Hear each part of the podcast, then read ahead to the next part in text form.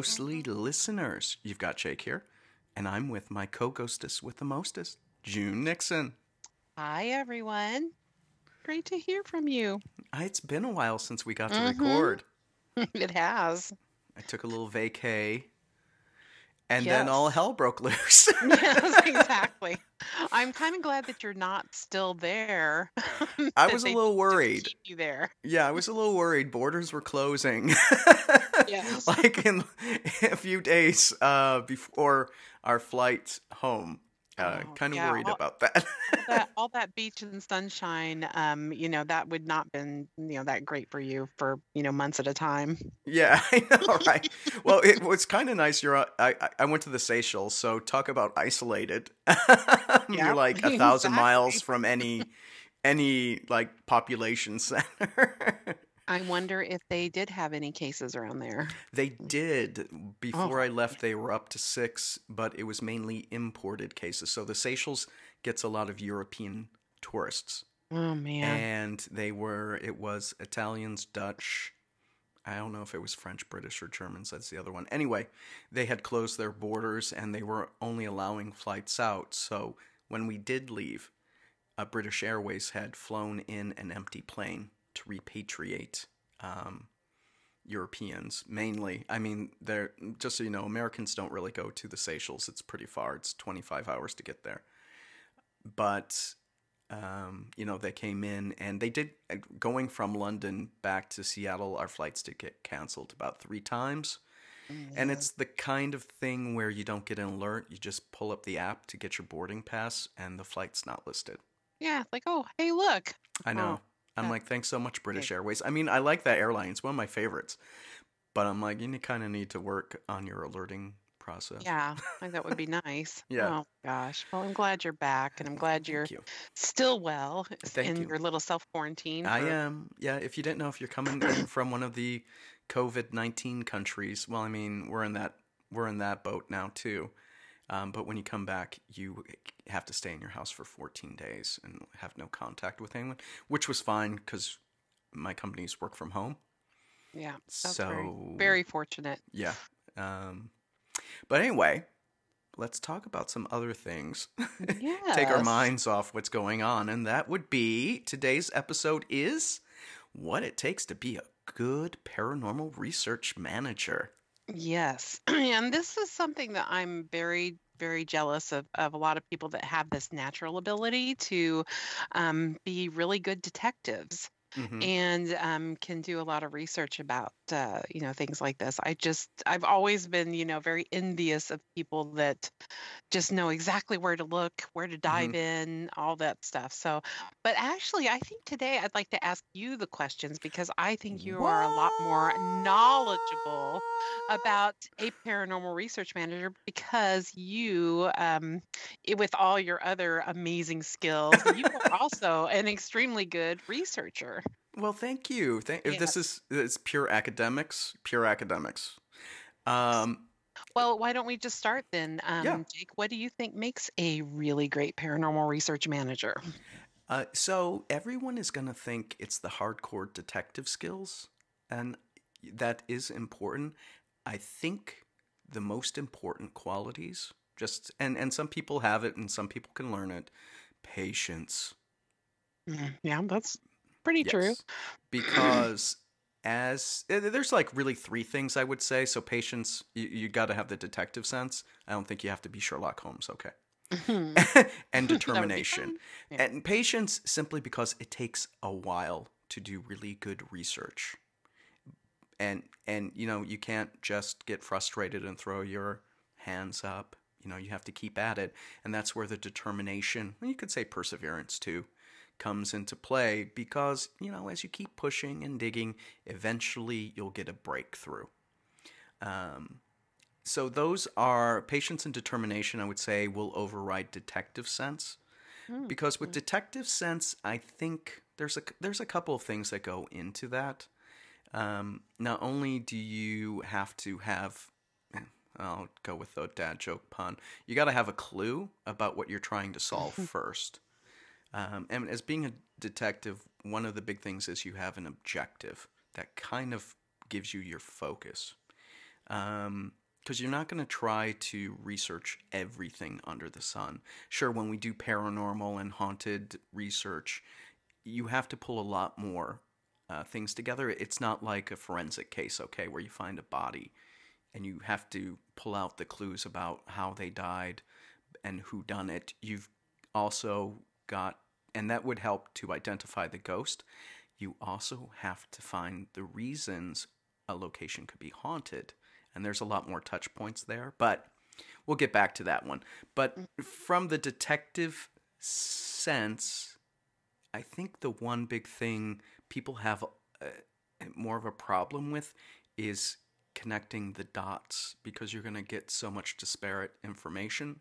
Right as a good detective, you have to be able to link them together, which means when you get the circumstantial evidence, and that's really what you're going to get here is a lot of circumstantial evidence, because you can't really prove a ghost and can't really prove a haunting, right? Right. But you have to look at the different facts and information and try to find the thread that goes through all of them to kind of solve the case or the reason for the haunting and stuff mm. like that. Now, remember, if you're a researcher, you're not going to try to clear any kind of ghosts or anything like that. But the information you get could lead to an outcome that would help the people either come to an understanding with the spirit or perhaps find a way to to clear things. But well, it's like kind of differenti- differentiating. Oh my gosh, can you say that? I can talk this morning hardly.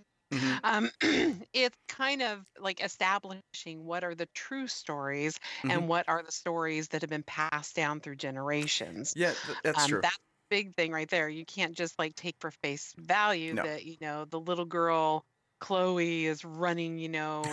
And, That's a good example. you know, is haunting the place because it could be something totally different. And if you're trying to make contact with a Chloe, they're going to say, you know, I'm tired of you know people coming in here and trying to make contact with this chick. Mm-hmm. You know, when it's me, you know. Yeah, it's like it's not me. me. Why do you think I'm scratching and pushing people downstairs? Because exactly. I'm not Chloe. Damn it. exactly. My name is Dave. yeah, exactly. Is getting really mad that like, everybody wants to contact Chloe. yeah, exactly. I mean, so, I get it because people like to put labels on phenomena, blah, yeah. blah, blah, blah, blah, blah, exactly. personalize things. Yeah. But how does one go about doing a lot of the historic research?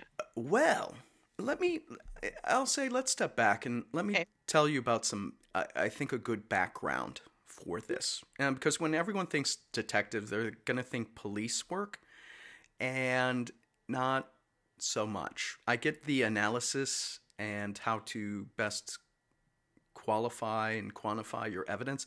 But remember, when you're looking at police procedures and forensic science, that's not going to help you with stuff that happened 120 years ago, guys. True.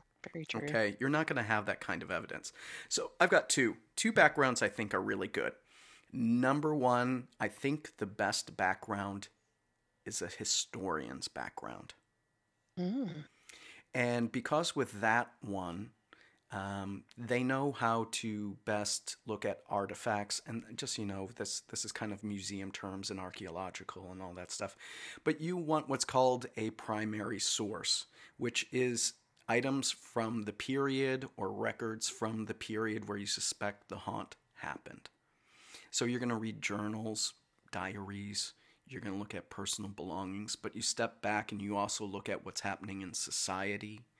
Um, you look into title research as well, because that will help you identify the person or who was living there that could lead to the haunting. Mm-hmm. And having and and you know you with that kind of background, you know what sources to go to, and we'll get to that a little bit later. Um, the second background I think is really good. Everyone can probably relate when I say this investigative journalist. Because they know how to ask the questions, how to probe, how right. to look at different information and put it all together.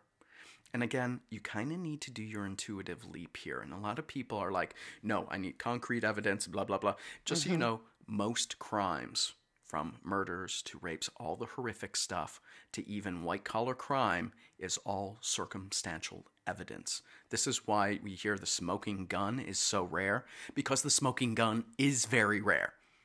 okay? Mm-hmm. Right. So this is and you know if you've ever I've, I've been on trials i've been in a jury before. There was nothing ever that directly linked especially like in a murder because someone's dead and they can't testify all of the murder cases are mainly circumstantial evidence Mm. and just so you know even when you do the dna analysis that's still considered circumstantial evidence really yeah. So in order for it to be like the direct evidence, it's pretty much you got a camera that shows someone having the gun shooting them or stabbing them, and it's clear everything else is something else's account.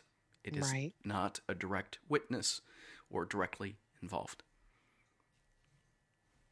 Hmm. So, just to put it in perspective for you, so whenever you hear about, oh, well, it's circumcised, no, that's how most stuff gets solved. But they have so much of it, the truth is pretty obvious. right So it's it's that kind of background. So again, with investigative journalism, because of the digging, but um, I'll drop a link to a really good book if you want to check it out. These are textbooks; they're going to be boring AF, but you'll get process and you'll know how to get information, do information requests. And one thing I would say though is, as you're doing research and you need to talk to other archivists or talk to a museum or maybe witnesses, journalism now has a a bad name. I you know, in some respects, bad reputation. In some respects, it's kind of well earned.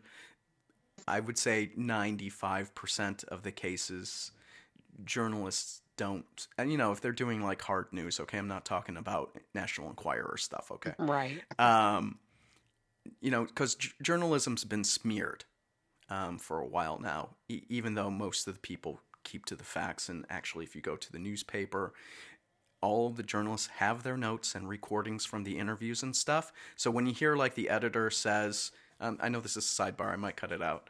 Um, but when the editor says, no, we're going to stand by this report and what this journal said, because they turned over their records, what they said is actually true.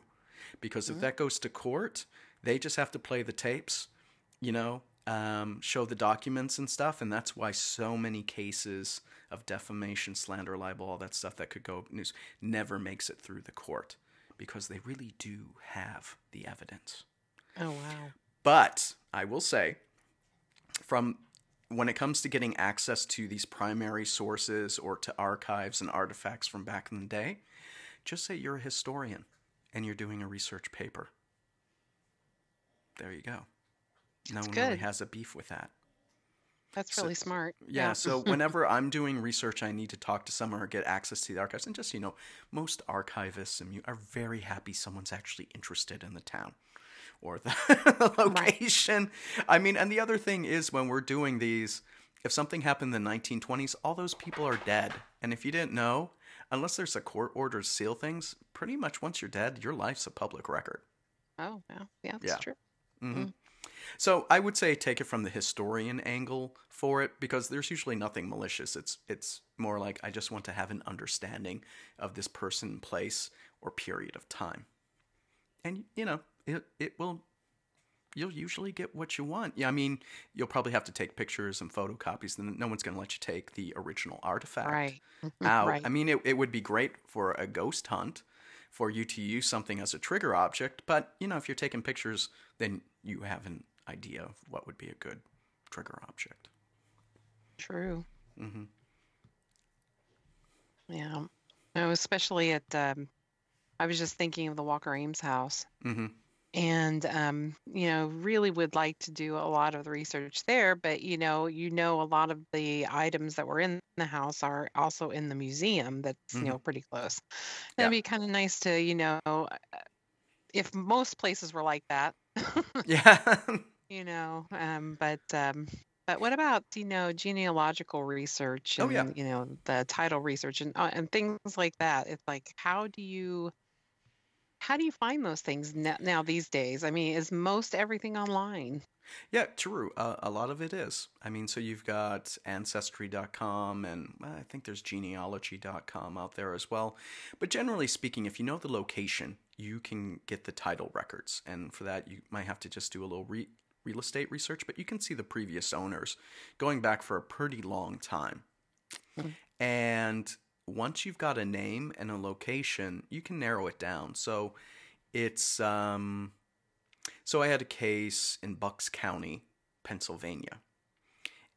And the current owner who was asking about the hauntings and what could be causing it did know who the previous owners were. And so you can just trace back on that title, get the names, and then go over to ancestry.com because they'll give you a, a date range and names and locations that you can plug in.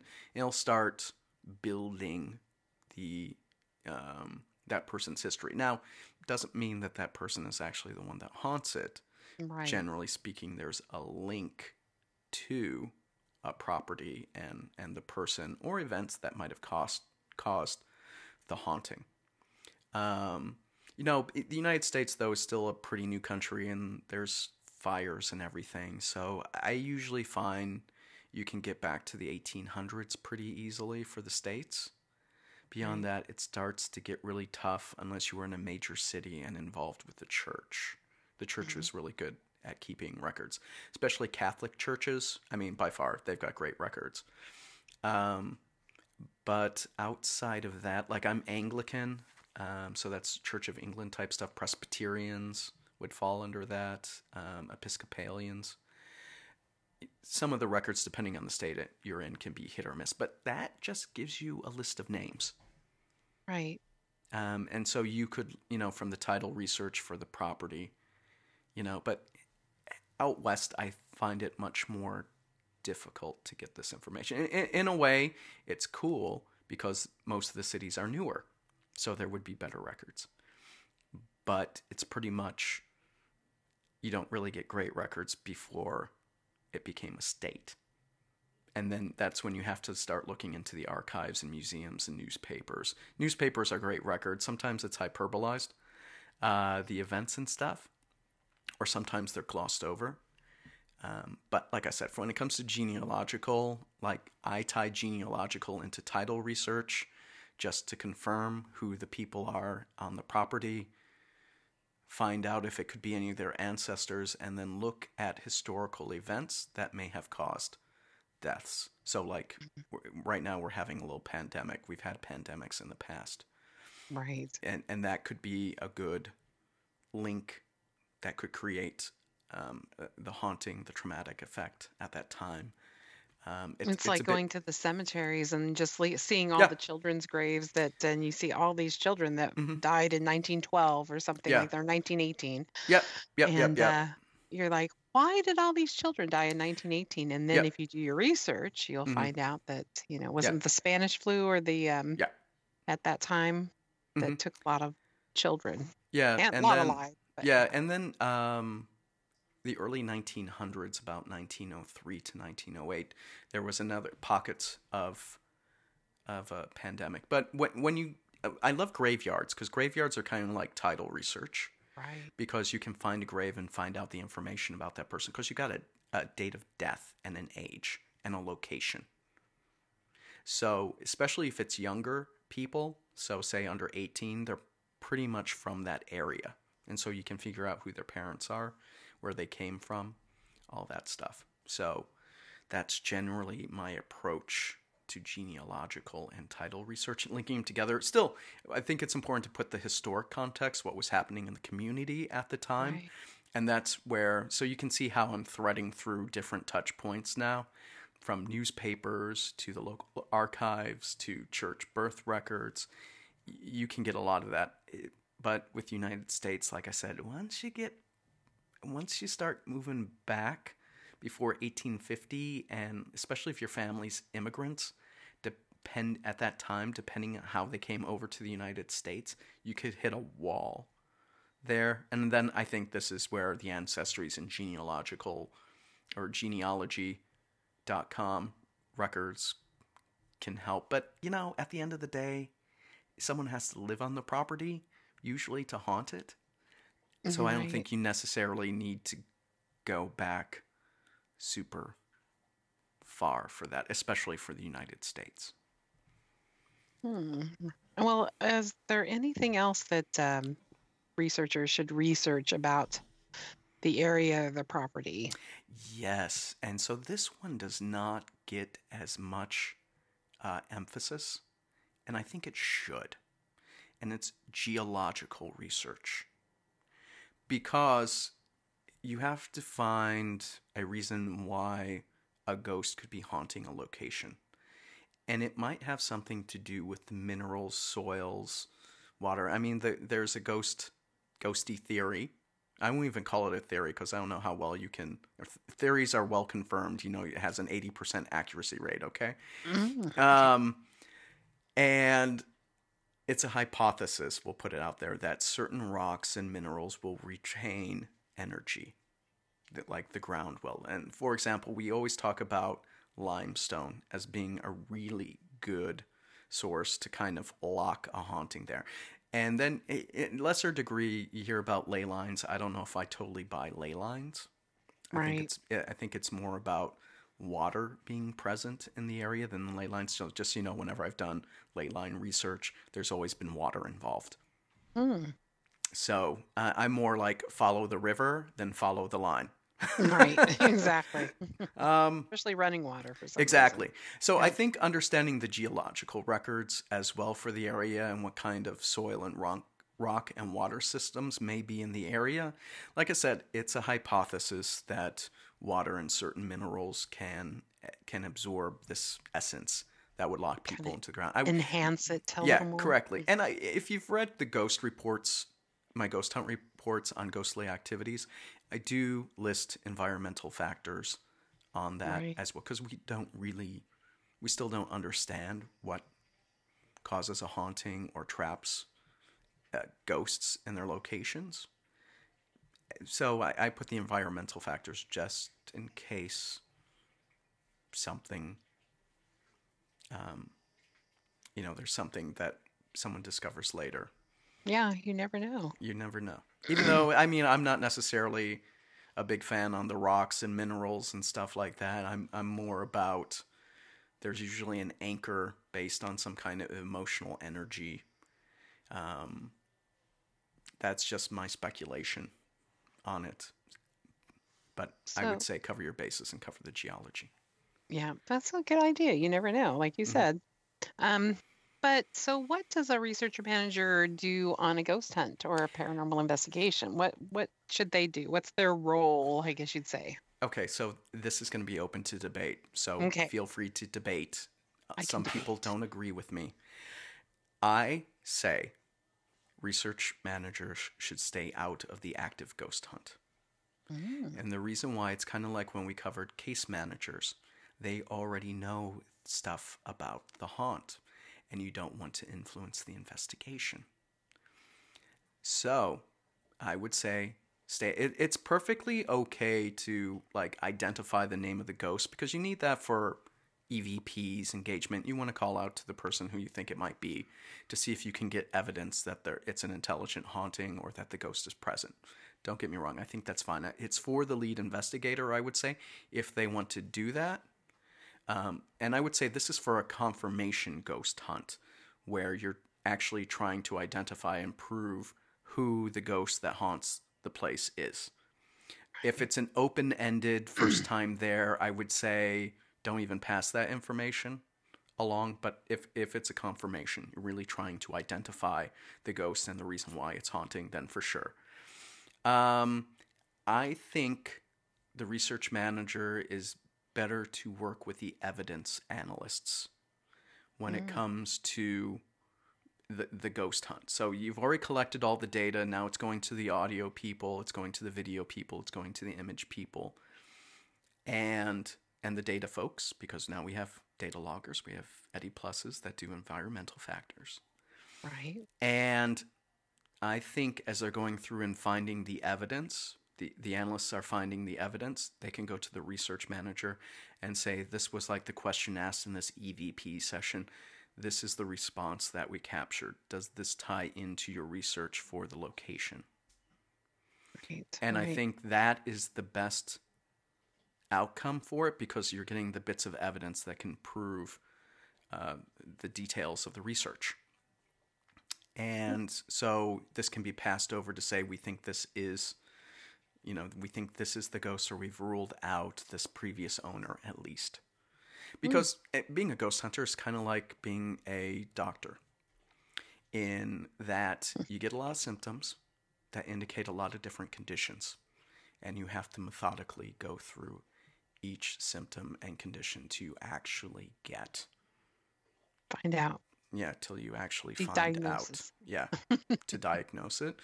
Because, I mean, let's be real, you're going to spend eight hours in the dark. You might get two bits of information. Really, you can't confirm anything. Unless it goes, hey, I'm Harry Smith. I was born in 1847, and I shot my wife because I'm a bastard. Uh, but that's not going to happen. Darn it. I wish it would. You know, Come on. You might get Harry. You might hear phantom gunshots. You might hear a woman scream. And that's done over six months of investigating, okay?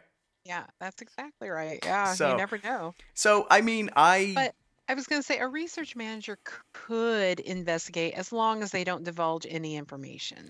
That's true. I mean, I mean, if, if, anything, they can do that, if they're Yeah. strong enough not to say, "Oh, you know, this is Mhm. this is the room where you know Harry shot his wife." yeah, yeah, yeah, know, and yeah. It, but the whole all of a sudden, the psychic, in quotes, you know, starts getting visions well, of you know, Harry and his I wife. w- you you know, know, I would never have a psychic. Don't hate. I mean, you can go No. ahead and hate. I don't. I don't care. but like, I'm not bringing a psychic in. So, um, and so so like with the research manager though, I I, I don't like to have them as active investigators for because they already know things and and they may subconsciously insert clues.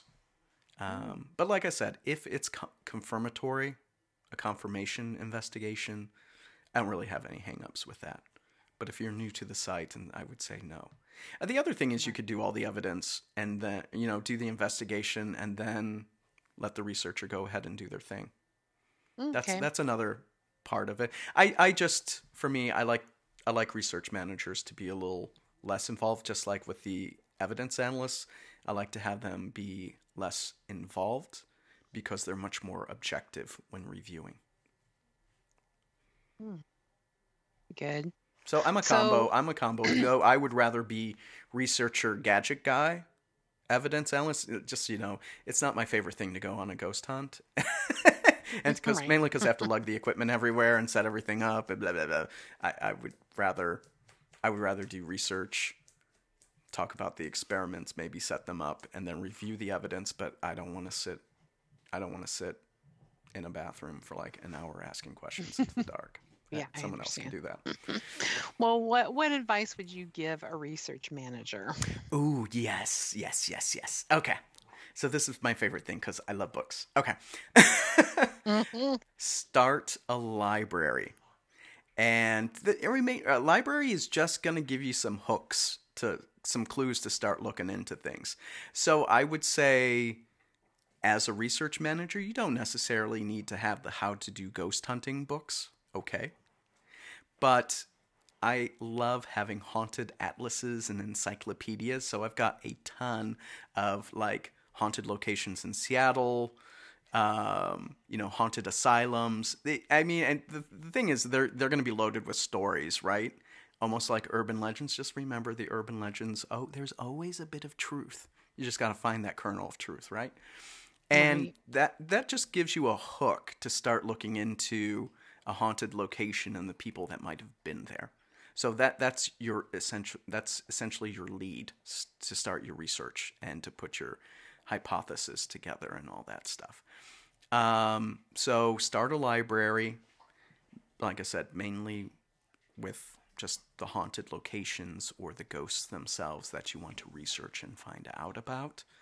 Um, because that also gives you a clue for the next step is you want to subscribe to something like newspapers.com or any kind of um, like archive historic resources available for a location. So I, I use newspapers.com quite a bit because you can you can go back to, geez, I think I've been able to go back to the 1830s. Oh, I think even further than that now. Yeah, you you um, can to a lot of can. different. It depends where you're where you're Yeah. looking. I mean, Yeah. basically. So I just yeah, recently did research. amazing. Um, I was on another podcast and I was doing Chicago's mob hauntings. So I used, and th- you know, this is about 1910 through the early 1930s. So this stuff is very well recorded, a lot recorded. Um, and I used newspapers.com to get the names and the events um, so that I can go check out other resources, books, and archives uh, about the mob history to s- find to say why a location is haunted in Chicago with the mobsters and stuff. So it's it's important to have those records um, available to you so you can get more to the truth of the situation. And they're not horribly expensive either. I think newspapers.com you can get a year for 74 bucks or something like that. And you got a year and you can go way back and it's a ton of newspapers. Yeah, it's pretty Um, cool. I used to have it for a while. It was just really, it was just really fun too, Mhm. just to kind of look and especially all the ads and Mhm. Yeah, I use it to put a chron like if you want to know my approach to um, when I was researching the mobster hits in Chicago, I used a combination of Wikipedia has amazing crime timelines, and you can do the Chicago or you can do the Mafia in the United States timeline or for Chicago. So because that lines up the major events with mob hits and mob activity.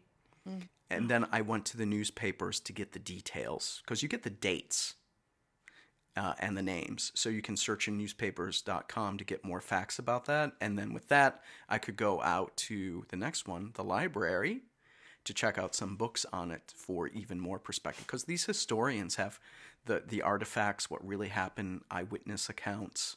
I, historians get a lot of access, and even though you're doing it kind of as a second party, third party at this point, it mm-hmm. doesn't get make it to publishing without all of the resources they used. So you can go and do even further research um, if you got the time to do it. But like I said, So- don't don't be afraid how of going to your librarian. Okay, I was going to say, so how should you approach the librarian when you want to do some of this research? I mean, Okay. you know, So I would say take the history aspect. I'm a historian. Okay. Okay. And say, I am doing research into this topic, and it happened during this time, and these were the events that w- went down. Librarians, just by saying a time, person, place, thing, uh, they know how to string together the resources for you. They'll either find the books, they'll find the microfiche for that time. You know, microfiche, which is the the um, you know they scan. This is before we had like PDFs and stuff. But uh, if Yeah, you're new to it, it's day. almost it's almost like a film roll, okay, with all these articles on it, uh, and they'll make it available to you. Just they might need three to five days to put it all together for you. So give them time, and know. you know, and you can be morbid, as morbid as you want. It's like I want to know about.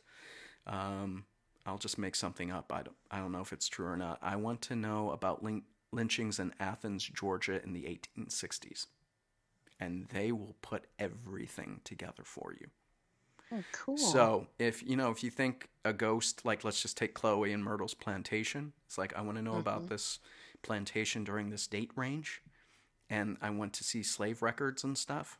They will put it together if they've got it, or they'll do like an inter. Um, usually, it's called like an interlibrary loan, but it it can go to the archives and museums as well, and you can talk to the museum about it too. Um, and uh, historical society. So they've got there's a lot of stuff available for you. Um, so go ahead and do that. And I, like I said, don't be too worried. I wouldn't say it's like I want to know if this demon from hell is actually, but no, Just- no. yeah, probably not a good idea. That's that's just gonna get you banned from the archive. exactly. Um, okay, so that's uh, that's like the library aspect of it. Very cool. Is there anything else we should cover about being a research manager? Yeah, so it just just some general advice. Um, don't be salty if you don't get to investigate. It depends on the team you're on. Right. And like I said, generally speaking, if I'm the researcher for a case, I don't want to be an active investigator because I don't want to subconsciously color the evidence that that comes out of it. So don't don't be too weird. And sometimes you you might be interested in the haunt, and just because of logistics or time schedules, you wouldn't be able to investigate anyway. I mean, but you've contributed a lot to the team. Okay. Exactly. Yes. And you're gonna get it wrong. Eh, Something is gonna be off. Nothing is going to be perfect. Like I said, it's all circumstantial evidence. You may not have records. And if you screw something up, don't beat yourself up over it. Let's just take the scientific method, right? You have a hypothesis, there's something you want to prove, you run all these tests, you get all this data, you interpret it, turns out you didn't cure cancer. Right. So don't beat yourself up. All you can do is say, based on the evidence and records I've looked at, this is a conclusion I would come to. And the conclusion could be wrong. And this is why, like, theories are 80% accurate. It can be reproduced most of the time, not all of the time. I think you should, you should just take that as like, like a guidance type thing. You aren't always going to solve it Yeah, that's true. probably came very, very close. And I mean, you could continue your research and stuff, but really with haunted locations, generally speaking, unless it's a well documented place, you're never going to get full information on this one. So at the end of the day, you're making a guess about what's happening. And like I said, unless the ghost says, I am Harry Smith, I was born in 1847 and I shot my wife, like, Well, it- you know, you're never going to get the final days- answer. I hope one of these days when we do an investigation like that and we do have the wrong information, that all of a sudden we're going to get a voice saying, That's not right. I know. you know, just something. And then we're Yeah. like, Oh, I guess we better go back and find out what's going on. yeah, yeah, totally. I mean, like like I said, I I would love to, um, even though I go plenty of, of, of ghost investigations. Really, I, I I would be perfectly fine just to like research, review the evidence. Uh, um, if I go, usually we covered a podcast on being a tech manager, which is kind of my bag. You know, I know the research and stuff like that, so I take the equipment, I set up the experiments, say ask these questions or something like that, and then I'd like to GTFO and Yeah. wait for it to be collected so I can go through it. exactly. But June loves to investigate, but I do. I just I like to take the haunted places. tour. Take the haunted Yes. tour of stuff, take some pictures, and make pretty blog Oh. posts. Yeah, it's pretty it's pre- pretty amazing. Mhm. And uh, you know, if you are cut out to be a research manager, I just think that's extremely commendable. And um, you know, I'm hoping that um, you know, we do have several people that are interested in that uh, for our team now. So I'm hoping that if somebody does want to be a research manager, that maybe we'll have three or four different ones and they can Mhm. take turns. Yeah. So um, you know, so nobody has to always be a research manager. So Yep, that's very true. That's And you know, you can also break up the research. You've got some people that are really good at genealogy. Let them do that. Oh you got yeah, some that's people, true. Yeah. You got some people that are like little mini archivists. Mhm. You know, let them do all the archival research. Um, I, I'm a bit of a sleuther. so Yeah. I like I like to do the newspaper research. it is fun. Um, it is fun. But once you get down that some rabbit hole, it's like all of a sudden you look up and it's like, oh my god, three hours have passed. Yeah, yeah, yeah, you know what? So this is, and this comes out of journalism. Uh, they use it in history too. As you're going through the research, and I didn't really talk about this, so this will be additional advice. Always keep the who, what, when, where, how in mind. Because once you start answering all of those questions at each step of your research, and make sure there's a so what at the end of it, um, once you get to, I call it three degrees of so what, you stop. Because you're about to go right into rabbit tra- rabbit hole, okay? Yes, so it's like true. like when I was doing the mob hit stuff, and I was looking at Bachelor's Grove. I got to, I got to, you know, it was a big dumping ground. I, I know the time when it was happening. I know what they did to the bodies to make sure they. I, I didn't have any more reasons to go beyond that. Mm-hmm. Because one thing, because the other thing is, and this is the nice thing about having an investigative journalism background, it starts with what's the feasibility of this investigation? Right. What really can you pull out of it? And can you get, because that, that's part of it. It's like a, a lot of this history, historical research that you would do for these cases, I mean, it, it's pretty clear it's got to be practical. I mean, don't go dig- digging for things that aren't there because you know what? You can't step back 120 years. No. You can only take what is provided to you presently. And this is why I think, you know, you have the objective on what you're going to check out. Um, and, and really, once you know the who, what, where, when, why, how, and the context of those events, it, pretty much as a paranormal research manager for ghosts, you're, you're pretty much done. Unless you get a time machine. Right. Which would be You know? awesome.